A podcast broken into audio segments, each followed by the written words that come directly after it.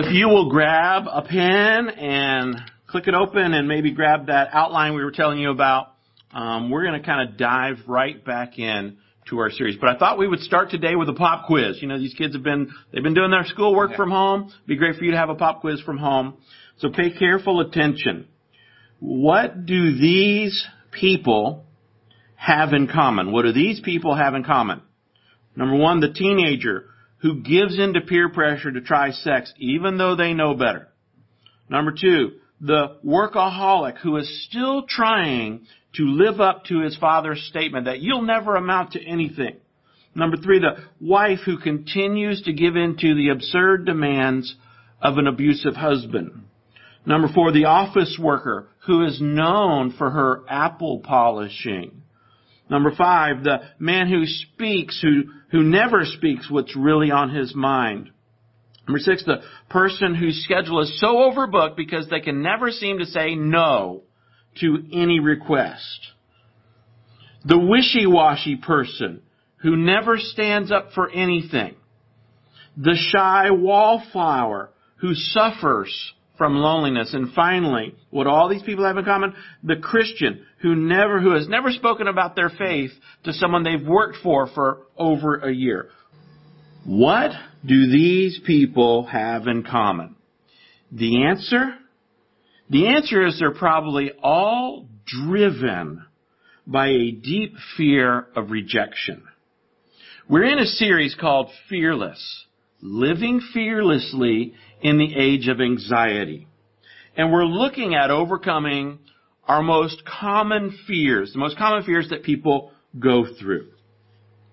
Many of our greatest fears are relational. They're interrelational. They have to do with people. One of the greatest fears on everyone's list historically is the fear of rejection. We're in a society that produces approval addicts. We see it in Facebook likes and Instagram hearts. In fact, some people get really upset with you. If they post a picture, they make a post and you don't like it, it's like, why didn't you like my post? Why didn't you like my picture? It's like, well, I liked your picture. Mm-hmm. I just didn't like check the little like box or the little heart box or something. The ultimate question everyone is asking is, what do other people think of me? That's the ultimate question. What do other people think of me? The Bible says that this is a trap. Proverbs 29:25 says, "The fear of man will prove to be a snare, but whoever trusts in the Lord is kept safe." If you've got your pen, circle the word snare. It's a trap. It's a trap. When we worry about what other people think, we are headed for trouble. How do we develop this fear of rejection? Well, it's simple. It's from experience. Because we've all been rejected at one time or other. It's, it's easy. Have you ever been picked last on the playground? I have. Yeah. Have you ever been teased when your friends find out who your crush is? Mm. Did you ever, did you ever try out for something and not make it? How, like a team or a part in a play, a job? Have, have you ever learned, have you learned that everybody doesn't like you. Some of those hurts that we've had from people rejecting us, we've never gotten over. We can experience the fear of rejection in a lot of different directions. From your marriage, from your friends, from your coworkers, at school, at work, from disappointments, from criticisms, you know, you can experience just from a look. You've ever gotten one of those looks that like just turn, you know, did you ever have anyone in your family give you that look? Oh yeah. Looks can kill, they say. Today we're going to look at how do we overcome this fear of rejection. And we do it with three very simple things, three very simple ways to overcome. This is a very simple message but it's one of those messages that we've got to reapply in our life. Before we look at those, I want to just kind of give us an overview of seven quick, seven quick things that the fear of rejection does to us. It's right there on your outline. Number one, the fear of rejection allows other people to manipulate us. Advertisers do this all the time. You gotta buy this product or you're stupid. Well, I don't want to be stupid, so I, I got to buy this, right? Mm-hmm. You you you you're a fool not to take advantage of this sale. Well, I don't want to be a fool, so I, I guess I got to buy that thing. Mm-hmm. Ha- Have you have you ever bought something because you just didn't want you, you just didn't want to look dumb, so you end up with a whole house full of stuff that you don't really need? The fear of rejection also causes us to conform to peer pressure. This is kind of obvious. We tend to walk like other people walk. We tend to talk like other people talk. We tend to dress like other people dress. Why? Because we don't want to be rejected. We conform to peer pressure because of the fear of rejection. The third thing it does is it keeps us from speaking the truth. Why do people lie? Why do people shade the truth and not tell the whole truth? It's because they're afraid. They're afraid if they tell the truth, you won't like me. You won't accept me. Fourth thing it does is it prevents us from giving and receiving love. I see this a lot. Past hurts prevent us from future relationships. A guy says, I got burned on the hot stove, so I'm never going to touch it again. And that's fine. But people say that about relationships. Mm-hmm. I got burned in my last marriage. I'm never going to get married again, kind of a thing. And the problem is, people aren't stoves. Fifth thing it does is it causes shyness and loneliness. If we're afraid of rejection, we can end up building up walls instead of bridges. We can keep people isolated. We see what that's doing to our society right now. We have to self-isolate. It's hard enough. When you isolate people because of a fear of rejection, it can paralyze your relationships. Number six, it also produces depression and unhappiness. Um, re- if you read the Psalms, David is often saying things like, I'm in despair, I'm bummed out, uh, insults and rejections have been hurled my way, and they have broken my heart. Listen, living for the approval of others is a miserable way to live. And then finally, it's, it silences our sharing about Christ. I want to read you just a couple of verses here. First John 12, 43, that's John 12, 43 to 44 says, Many believed in Jesus, but they would not admit it for fear of the Pharisees.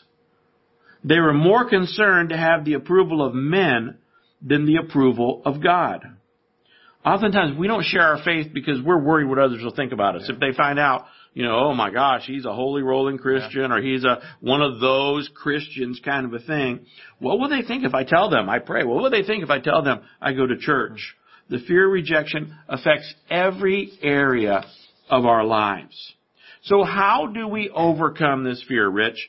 We're gonna, we're gonna start and kind of team teach this back and forth. We've got to get a new perspective about three areas, about God, about ourselves, and about other people. And we need to teach this to our kids. This, Yeah. not only do we need to teach to our high school and middle school kids, that's who you spent most of your time with, Yeah. but now even with the little kids, we need to teach this, and with our own children, elementary kids need to learn this. Yeah. So Rich, why don't you take number one? Okay, yeah. So that's good. So how do we overcome this fear of rejection? Well, the first thing that we need to do, and you can fill this in if you would like, is to put God in the first place. Put God in first place. I think that's super important. Um, he, he needs to be the number one. It says in Psalm 27, 1, The Lord is my light and my salvation. I will fear no one. See here, God is described in two ways, as light and as salvation. Why don't you go ahead and circle those two things, light and salvation. Well, what does light do? It's interesting, especially here as we're looking in the context here. It does three things. It illuminates, it protects, and it energizes us. So light illuminates. Let's look at that first. Light helps me, helps us to see things more clearly. Most pa- people are more afraid when it's dark Absolutely. than when it's light. Well, as a kid, I was petrified of the dark. And I would say sometimes even as an adult, but we won't even go there this morning. But, but anyway, darkness plays tricks on our eyes, doesn't it?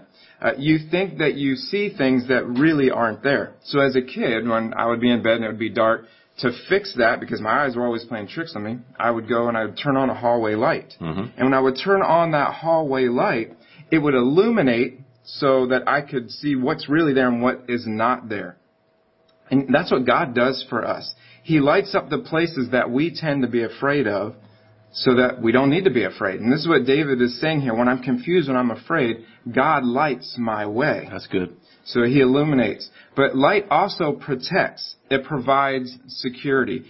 Uh, last summer when we were in California, we stayed in this house in California.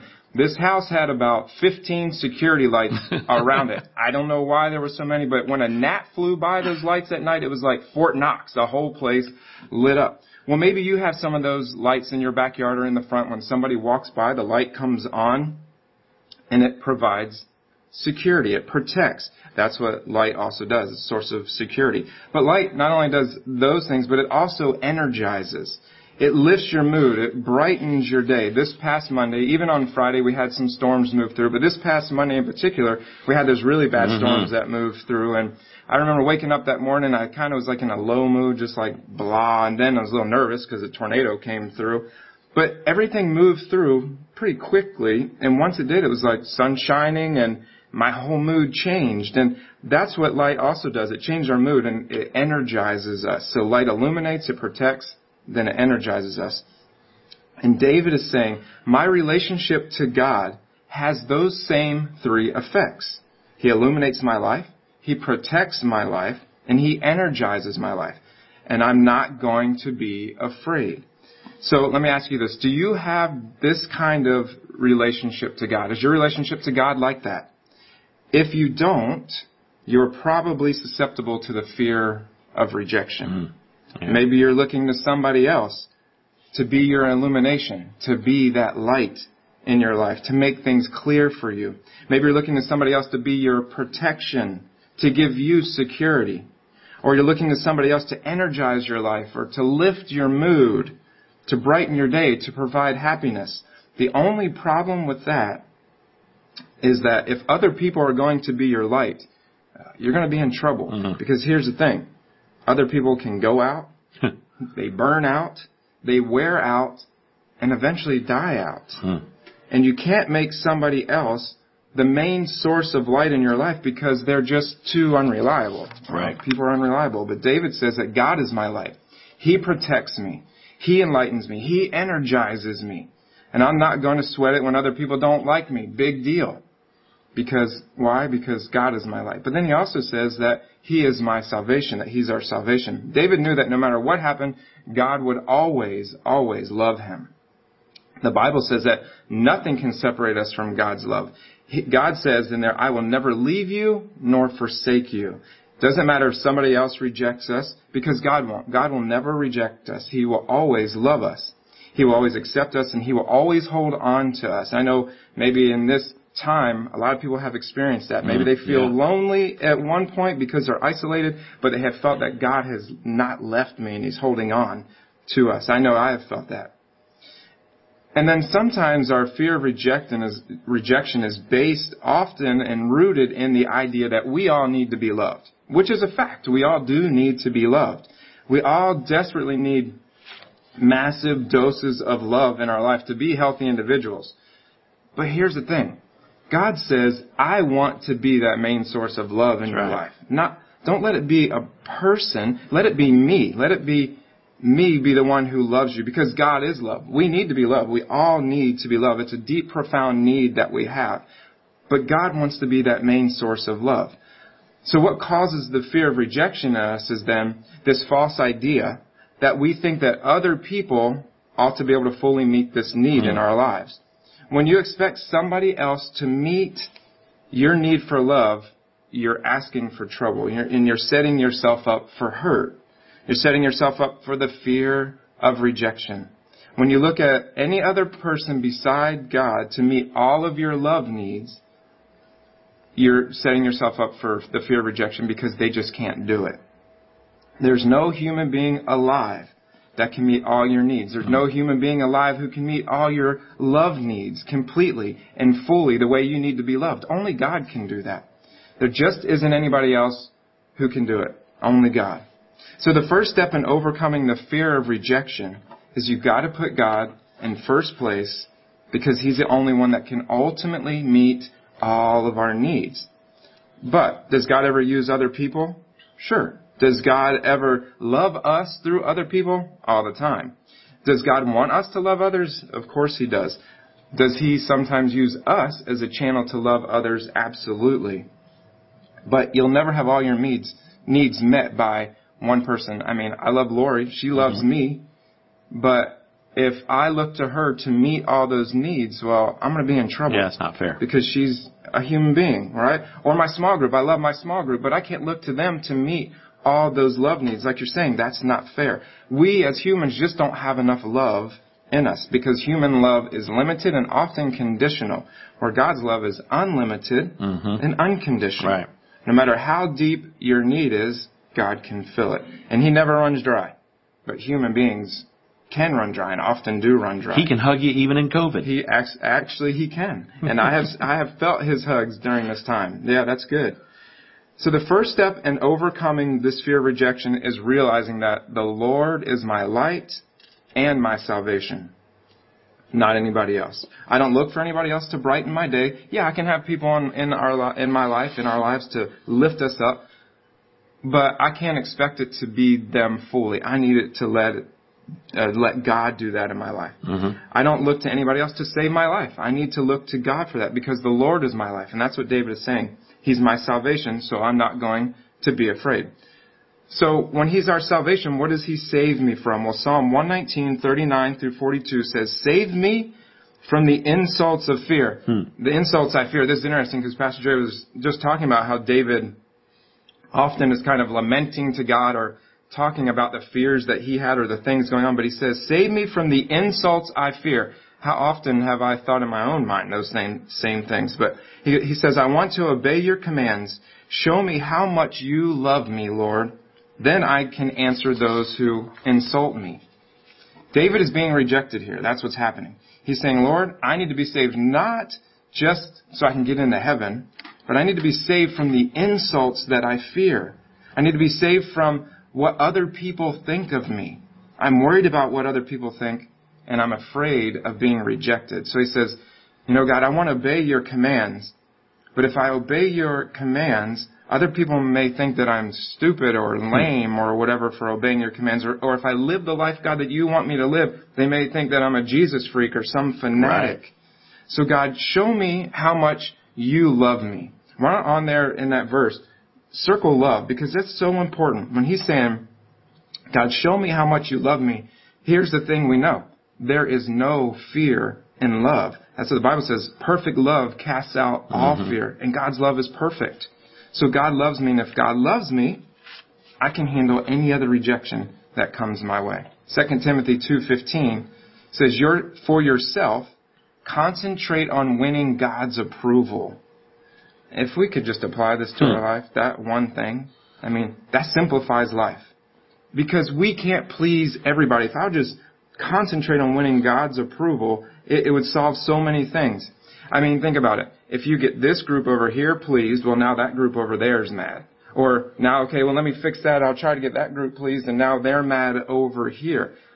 We can't please everybody. Even God can't please everybody. Right. It's exhausting. It is. I mean, somebody wants to, to, they're praying for the sun to come out, the other person's praying for rain. Well, how does God please both of them at the same time? I mean, we'd be a fool to do it if God can't please right. everybody. The secret of simplifying life is saying, I'm just going to do what pleases God. And if I do that, it's going to simplify my life. And if I please God, it's always the right thing to do. Doesn't matter what anybody else thinks. So, the first thing of overcoming this fear of rejection is we need to put God in first place. And Pastor Jerry, you're going to take the next one. Yeah, really putting God in first place in our life solves not only the fear of rejection, but a whole lot of other things. I mean, it's like it's thing. like a theme, right? Yeah. If we just keep God first in our life, everything else falls into place. Like yeah. love God with all your heart, soul, and mind. Right. First and greatest commandment. Right. In addition to putting God first place in our life, we also have to learn to put people in their place.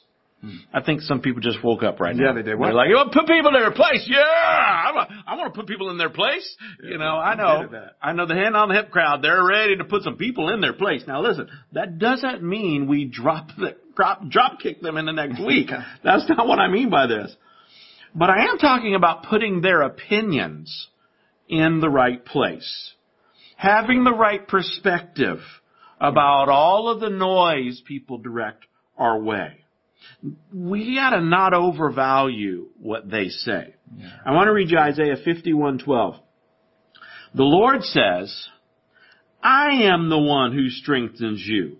Why then should you fear mortal man who is no more enduring than the grass? I love that. Why do you fear mortal men? They're like nothing but the grass. Yeah. Circle the word mortal there. He's saying everybody is temporary. Everybody. He's saying, why are you afraid of people's opinions? Other people aren't God. Their opinions aren't going to last anyway. The secret of success is to outlast your critics. Yeah. I, I think if you can outlast the critics, all of a sudden people call you a success. Hmm. He says that's the secret to keep on going. Just keep on keeping on. He says if mortal man puts you down, don't worry about it. Don't assume when other people make judgments or other people make criticisms on your life, don't assume they're the expert, that they're infallible, because most likely they're not. They have their own critics, right? They're gonna make their own mistakes kind of a thing. So don't assume that their judgments are straight from God, especially.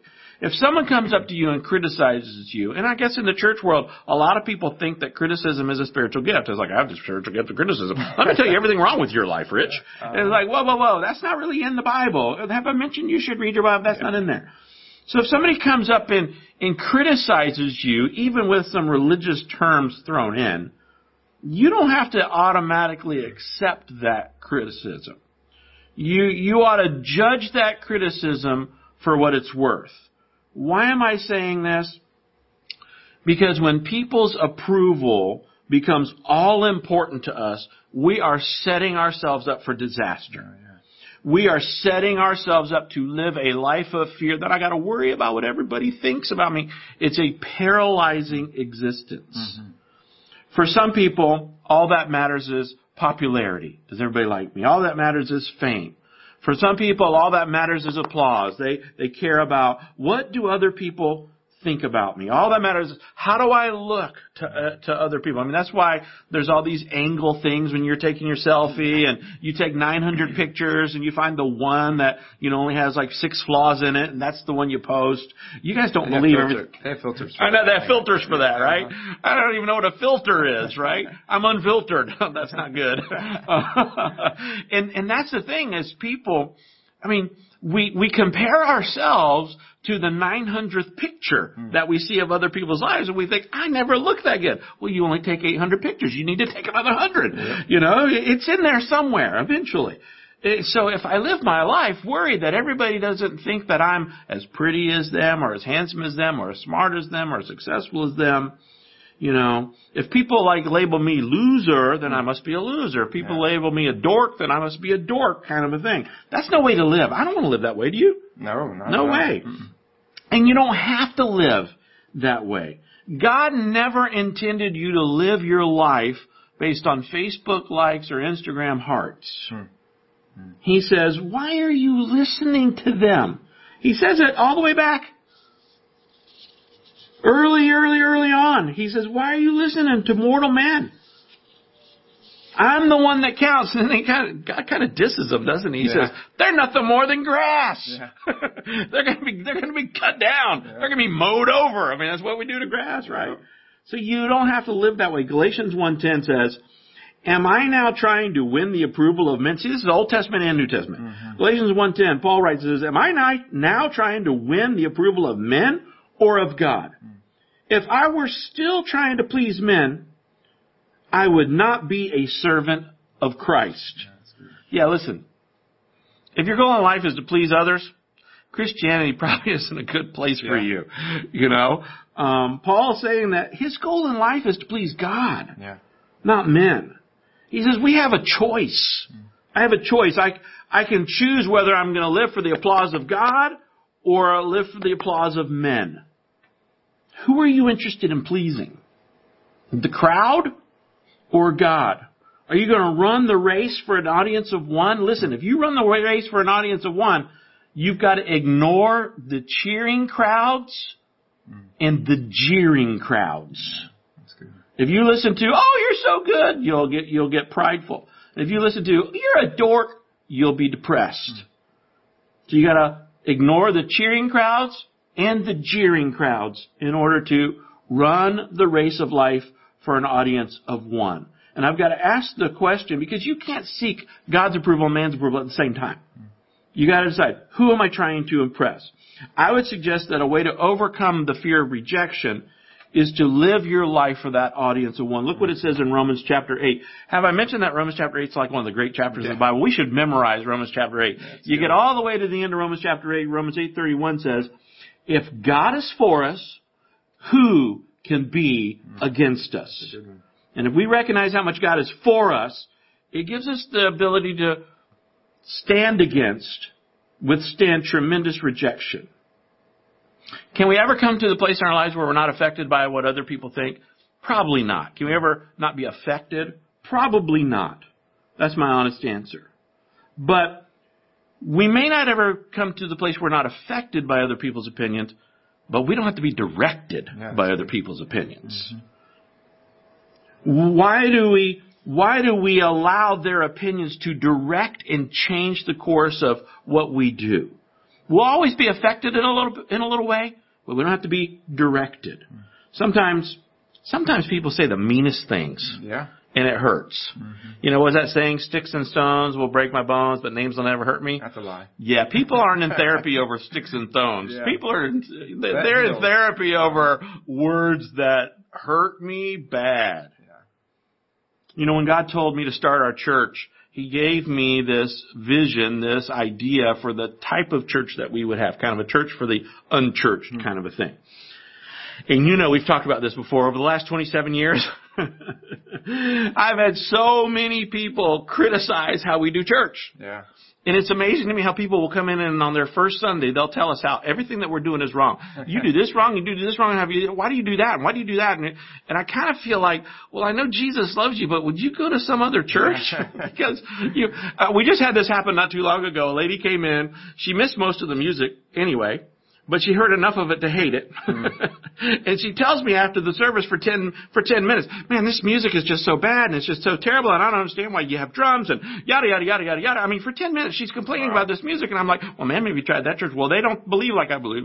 Well, have you tried that church? Well, they, they, they're too far. Have you tried that church? And I'm trying to get rid of her. I'm trying, I'm trying to help her in Jesus' name Yeah. find a good place for her to, to call home, of course. Yeah. Hmm. And and then she said she says this, I kid you not. With my hand on the Bible. okay? She says, Well how do I get in a small group? I'm like Well, you have to come here for three months and convince me you love it here Yeah. before we ever let you in a small group because Yeah. you just told me for 10 minutes how you hate this place. Yeah. You know, but can I get in a small group, please? No! you know, and then, and then she left a bad review on Google. so if you if you really want to have a really if you really want to be tempted with anger today, go read all of our Google reviews. I have no idea why people come and they go, man, this is just a terrible place, and they're all a bunch of nuts and da da da da da. We really need some of our listen. You want to help? Go to Google and leave a good review. Now, Yeah. look, if, if if if you can't stand this place, we have enough of those. Yeah. Okay, but, but uh, we have a young couple that started coming in January, and they said, "Do you guys know you have some bad Google reviews?" Said, "Oh yeah, we know. We don't know how to get rid of them. Yeah. you can't get rid of them. You just have to dilute them." Yeah, they said, "Well, we, we almost didn't come visit because uh, these are the youngs, and uh, we almost didn't come visit because a couple of the Google reviews. But our sister-in-law said, no, it's a great church. You know, we moved away, but it's a great church. So they came. Of course, they're in my small group. Their kids are in uh, Discovery Zone. They're totally plugged in. They're in the Easter egg video. They're like. You need to get some people to do a good Google video. I'm like, Google review. Yeah. you know. So uh yeah, so go to Google and make a good review if if if, if you uh, run out run out of things to do. Yeah. And um We got they're quarantined. We got plenty of time. yeah, pray for those people, you know. No. yeah, you're quarantined. They have Yeah. plenty of time. Uh-huh. So that's good. Listen, if we ran church based on Google reviews, or if we did church based on what people, you know, insult or uh, reject us, the people who reject us, you know, look, I, I said to somebody a couple of weeks ago who they got let go from work before the COVID thing, hmm. and then and they're like, it's like I, I know not, I know I can't take it personal. I said I said, dude, it's okay to take it personal. Uh-huh. They said you're not allowed to come back here. We don't want you here anymore. And I told them jokingly, I said, and if you keep going back, they'll give you a restraining order. I mean, they're serious about this, okay? They're not. Um, I said it's it's personal, hmm. and it's hard, but because we get our value from our work or we get our value from that. Mm. I said it's okay to take it personal. I said, look, I'm a pastor of about I don't know about a thousand people come to our church in a mm-hmm. given month, nine hundred to a thousand, we don't really know, mm-hmm. and home a whole lot more tune in, and um, but do you realize how many thousands of people, Rich, used to come here and don't come here anymore? So aren't those thousands and thousands of people who used to come here and don't come here anymore? Aren't they basically saying, "Yeah, we don't want Jerry to be our pastor. Yeah, we don't like you. we, we, we don't like Rich to teach our kids. How do I not take that personally, right? It's tough. So if I'm tempted to get my value from all those people who've rejected us or SEC or God, I can go to a dark, dark place. And Yeah. we have to remember that God's the one. If God is for us, who can be against us? Yeah, it's good. And and that's the truth. The lie is that I've got to have everybody else's approval in order to feel good about myself. That's not true. That's the lie. And we all experience this. Even pastors mm. experience it. Maybe even especially pastors. I don't know. Yeah. Experience this. The truth is, we don't need the approval of others to be happy. That's the truth.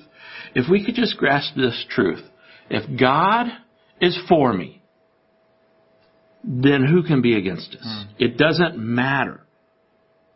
Then we would be able to have a bright future, mm-hmm. like you were saying. Mm-hmm. So if God is for us, who can be against us? So that's putting God first place, and then we put people in their place, Yeah. their opinions in their Yeah. place. yeah. And then number three, Rich, what do we need to do about ourselves? Yeah, the, and I think this is one that we sometimes forget. All right, got to put God in first place, and then I got to realize where people are. But we often forget this, and if you want to write this in, is I need to put myself in the proper place. I need to put myself in the proper place. Because here, here's the thing: we don't realize often how unique and valuable we are. You don't realize how unique and valuable you are. None of us really do. And the reason that we're so vulnerable to this fear of rejection is because we're full of self-doubt. I know I can be full of self- self-doubt, especially when we're criticized. That's why when we're criticized by another person, deep down inside, we, we have the doubt and the fear that maybe they're right. You know, so then it hurts even more. And then we got to, you know, we're trying to work through all of that. Then on top of that, the effect of sin in our life is always insecurity. So the more we sin, then the more insecure mm-hmm. we become. And then say this, say, and somebody ignores you. Say you're at a you're at a party or you're at a get together or whatever it is, and somebody. What are those? A party, a get together? Well, yeah, we kind of You forgot. got to remember back. Yeah, way back when, before quarantining, right? Um, you know, in my house, we just had our birthday party for Sophie. So there's a bit, we're a big enough family that Mhm. we could all be together. So in that party, nobody ignored me. So it's okay.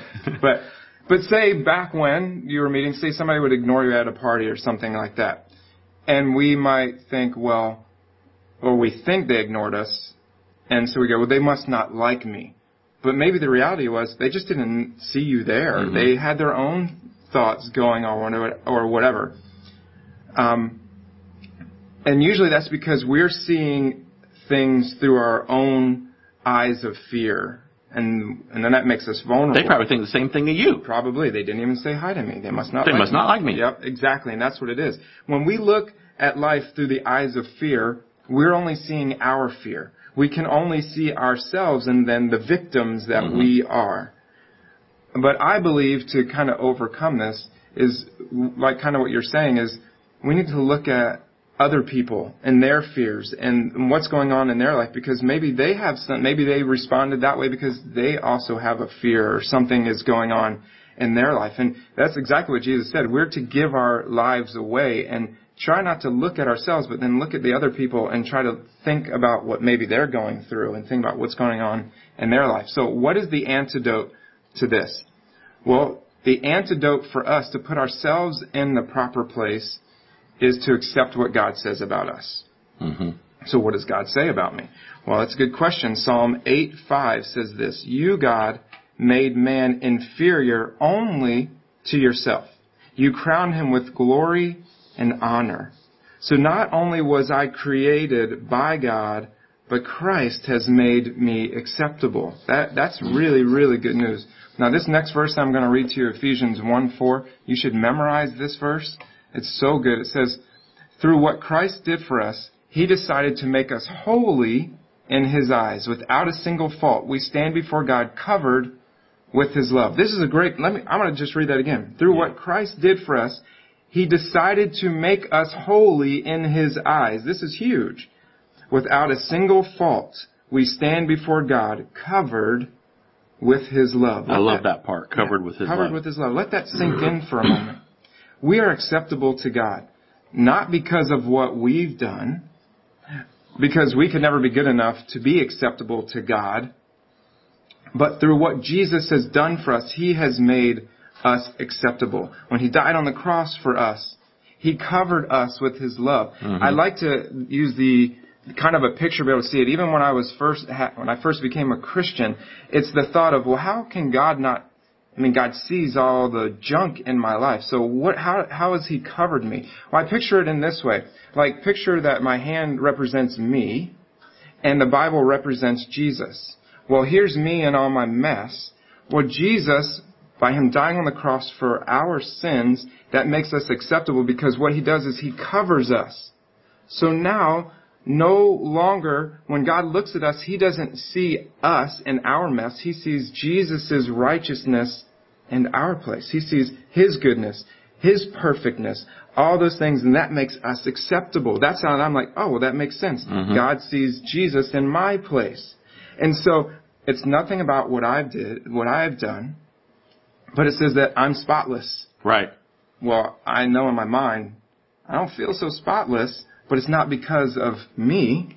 It's because Jesus made me spotless. And, and I'm glad you have a cross on that Bible. Yeah. We were just talking about this in our, our Zoom small group, uh, the real God. That the cross Hmm. cross, covers yep. us and our sin, exactly like what yeah. you're saying. Yeah, it's it's so good to look at it that way. Yes, the cross covers us. That Jesus, because of what He's done for us, makes us spotless. I'm acceptable. You're acceptable. As a follower of Jesus, you're acceptable. That's good news for you this morning. Amen. If you, if you Yeah. haven't thought about that, you're acceptable. All I have to do, all we have to do, is accept what He's done for me. One of the most amazing truths about God is that He knows every single thing about me, mm. yet He still loves me. Yeah. Because there's things I know about myself that I don't love about myself. But God still loves me in spite of that. God knows every single thing about you. Every thought you have had. And He still loves you. That's an amazing thought. That's amazing. So I was created by God. Jesus, He has made us acceptable. And if God says I'm okay, I'm okay. Amen. You're okay. 2 Corinthians 10:18 says, "It is not self-condemnation that matters. It is winning the approval of God." It says it doesn't matter what I say about myself, it doesn't matter what the other people say about me. What counts is what God says about me. And if God says I'm okay, then I'm okay. And he's proved it through his son. No matter who rejects me, God never will. Now, one other thing with this before you kind of get us closing out is I know uh, probably a lot of people deal with this. Um, look at Psalm 27:10 real quick. It says, "Even if my mother and my father forsake me, the Lord will receive me." You know, I think this is a big place of where rejection comes from in people's lives. This fear of rejection. It's this thought of our parents, your parents may be rejecting you. Even those who brought me into this world, here's the thing. Even those have brought me into this world, even if they reject me, even if your parents have rejected you, the Lord never will. Amen. And some of you may still be trying to win your parents' approval. Um, because you could never get it growing up and you're still trying to win your approval. First, let me just say, that's not your problem that your parents rejected you. That's really their problem because you were a child. Right. You know, they're the adult. They're the ones that should be the grown up in Put the, the adult in the quotes. adult, yes. they should be the grown up in the relationship and and accept you and love you. So it's it's really their problem, not not your problem. But maybe it was because they were rejected as Mm, a kid, and so they don't they don't know how to then love Right. in that sense, and so they've turned that on We you. We got to break that cycle. Yeah, we have to break that cycle. Yes, we do. For if you then have kids, you have to break that cycle. Yeah, and many of you, even as adults, are still trying to win your parents' approval. I mean, you might be 40 years old, Mhm. still trying to win your parents' approval. And the odds are, if you haven't gotten it yet, You're not going to get probably it. never going to get it. And and the other thing is, those of you that have always wanted your parents' approval and your parents have since passed, Mm. not going to be able to get your parents' approval. But I want to tell you this. As much as we feel we need that, it doesn't matter. It really doesn't matter. We don't need it. We don't need that to be happy, Right. I should say. Because it says, even though my father and my mother would reject me, my heavenly father never will. That our happiness doesn't depend on anybody else. Doesn't even depend on our parents Mm. and how they feel about us. Again, I am okay because God says I'm okay. And I need to, I need to then put myself in the proper place. Yes. so, why are we sharing this? I mean, we're in the middle of COVID epidemic, and we've probably been talking about for weeks after, after week after week after week about the virus and the fear of the virus. But the reality is, we're making a shift here. Hmm. We're shifting back to our kind of regularly scheduled programming. Yeah. Hopefully in May, we're going to shift back to bringing everybody back to church at some point. And the reality is that the virus is going to dissipate hmm. and we're going to get over this. We're going to get through this like we've been saying. Hmm. But the real virus, Yeah. the fear of rejection, some of these other fears that we deal with, they're going to impact us. They've impacted us our whole life and they're going to continue to impact us in the future. Yeah, I so think, this, I think that with, with you saying that is the thought that as we kind of get back into routine, there's going to be some people that are pushing back against that, and then we're going to feel like they're rejecting me, my friend. You know, what do you mean you're going and doing Right. that? You know, it's going to be a whole new thing with that. Yeah, this is one of the number one fears that we have. This fear of rejection that plagues us, it dogs us our whole life. And it's why it's so important, even though this is so basic, you know, I've got to put God in first place, I've got to put other people in their place, and I've got to put myself in the proper place. And one of the reasons that we have this, that this fear impacts us is, is it keeps us from from sharing our faith with others. Mm-hmm. We're afraid what what will they think, so and true. you know it makes it hard if you're going to invite someone to church. They're like, oh, you're one of those people, kind of a thing. And re- reality is, you can't invite anybody to come to church right now anyway. It's Right. just the two of us today, Yeah. you know. But but that's gonna you could invite people to tune in. Yeah. Safe chance for them to kind of take a peek and realize, oh, that that was that was worth my time, kind of a thing. The Google review wasn't accurate. Yeah, the Google review didn't know what they're talking about. If they're still watching by now, it's at the end, right? So, Yeah. so they must, have got something out of it, kind of a thing. Um, but when this is all over, people are going to have, I think, a hunger for community. Yeah, I agree. And they're going to want to, they're going to accept your invitation. Hey man, come to my church and, you know, have a donut and sit with us and meet a family Yeah. of people who can kind of, kind of love you and not reject you. So we put God first place, we put people in their place, and we put ourselves in the proper place. That's how we overcome. We'll keep coming back to this, I'm sure, Yeah. over the course of time, because this is something that we need to apply for this reason and other reasons in our life. sure. I tell you what, let me pray for us today. Why don't you just bow your heads right there in your living room or wherever you're watching, and and let's just let's just close our eyes and, and pray for a minute. Have you been looking to other people to meet a need that only God can satisfy?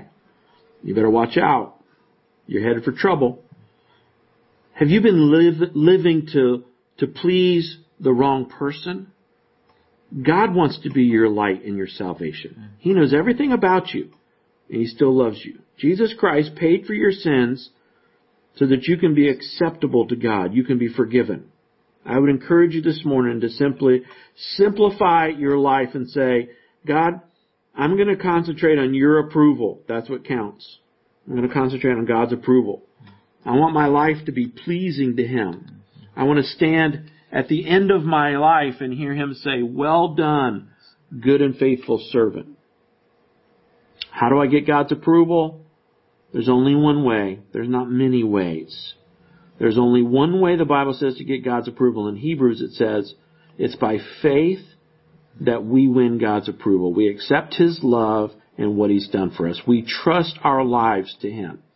If you've never done that, will you do that right now? Right while your head's bowed, your eyes are closed, will you just say to God, God, I want to switch the focus of my life starting here from living for the approval of other people and I want to focus on your approval.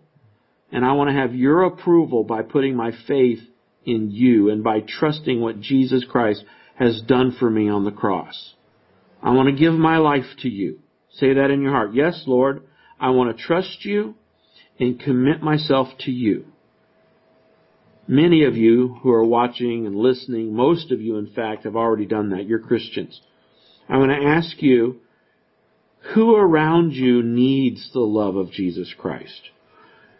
Who could you invite to tune into church in the next two or three weeks? Is your fear of rejection keeping your friend from hearing the greatest news in the world? This is the bottom line, say, saying, I want to live for an audience of one and be pleasing to you. Heavenly Father, thank you for your love for us. Thank you so much. We could never earn your love or deserve your love but you are a gracious God. And we commit ourselves individually and as a church family to you. In Jesus' name we pray. Amen.